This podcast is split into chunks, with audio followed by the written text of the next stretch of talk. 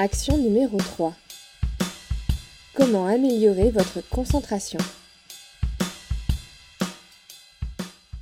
Nous sommes victimes d'une illusion. Nous pensons que nous maîtrisons notre attention, notre concentration, et pourtant, nous sous-estimons cruellement la mesure dans laquelle notre attention est si facilement détournée. Ce détournement de notre attention à notre insu peut se faire par des éléments internes, comme des pensées qui traversent notre esprit, ou par des éléments externes comme un mouvement furtif, une couleur, un son, une personne qui effleure notre coude sans faire exprès. Notre attention est sans cesse mise à mal. Il y a quelque temps, une étude publiée par le Journal of the Association of Consumer Research de Chicago a montré que le simple fait d'avoir son téléphone dans une pièce, même éteint et même si vous faites tous les efforts du monde pour l'ignorer, réduit votre attention disponible. Aussi, recevoir la notification d'un SMS lorsque vous travaillez vient brouiller votre attention. Même si vous n'ouvrez pas ce SMS, vous n'êtes déjà plus à 100% de votre attention présent au travail. Conclusion, votre attention est si facilement malléable. Même lorsque vous pensez maîtriser votre attention, celle-ci est probablement déjà sous l'emprise d'un élément qui vous entoure ou d'une pensée parasite. Mais allez, on ne se laisse pas décourager et on apprend quelques astuces pour reprendre le contrôle sur cette attention qui nous est si chère. À l'instant T, lorsque vous cherchez à être concentré pour réaliser une tâche, vous pouvez réaliser les actions suivantes. Premièrement, éteignez votre téléphone et toutes les alarmes de votre ordinateur. On le lit et le répète partout, mais ce n'est pas pour rien. Le téléphone est un mangeur d'attention. Faites-le disparaître. Le mieux qui serait à faire, ce serait carrément de le sortir de la pièce, mais vous pouvez aussi le mettre en mode ne pas déranger. Si vous avez peur que votre famille ou votre travail vous contacte pour une urgence, sachez que maintenant, les smartphones vous permettent de créer une liste de numéros favoris pouvant vous joindre même si vous êtes en mode ne pas déranger.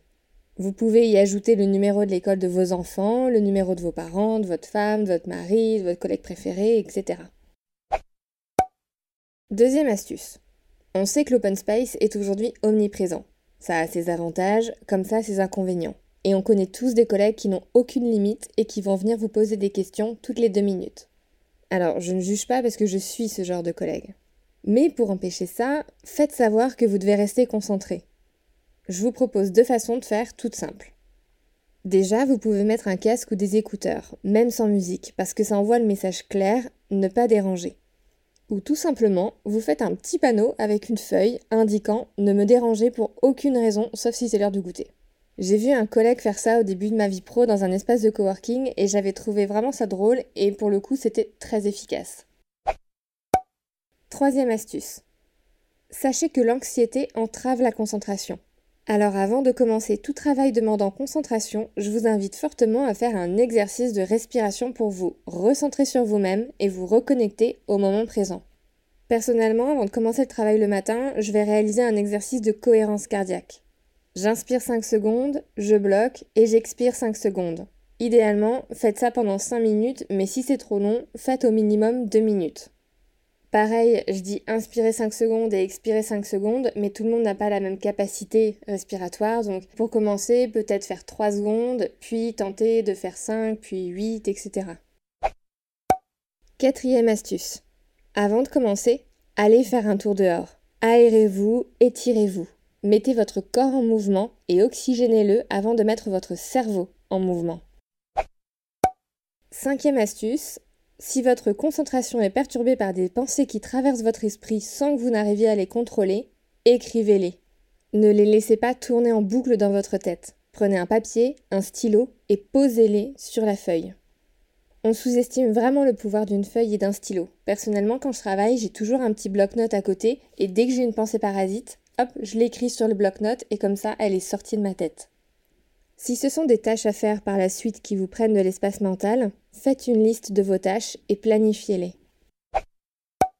Et enfin, si malgré toutes ces actions, votre concentration n'est toujours pas au rendez-vous, ne forcez pas. Le meilleur conseil que je pourrais vous donner, c'est d'aller faire autre chose. Allez cuisiner, lisez un bouquin, appelez un ami et revenez-y après. Quand ça veut pas, eh ben ça veut pas. Plus globalement, je vous invite à déterminer le moment de la journée où vous êtes le plus efficace. Le monde du travail aujourd'hui requiert une présence généralement de 9h à 18h. Sauf que, bah, selon les personnes, certaines ne seront capables de rien avant 10 heures et d'autres ne seront capables de rien après 16 heures. Alors prenez conscience de ça et organisez votre journée comme telle. Personnellement, ma concentration est optimale de 7h à 15h. Passé 15h, il n'y a plus personne.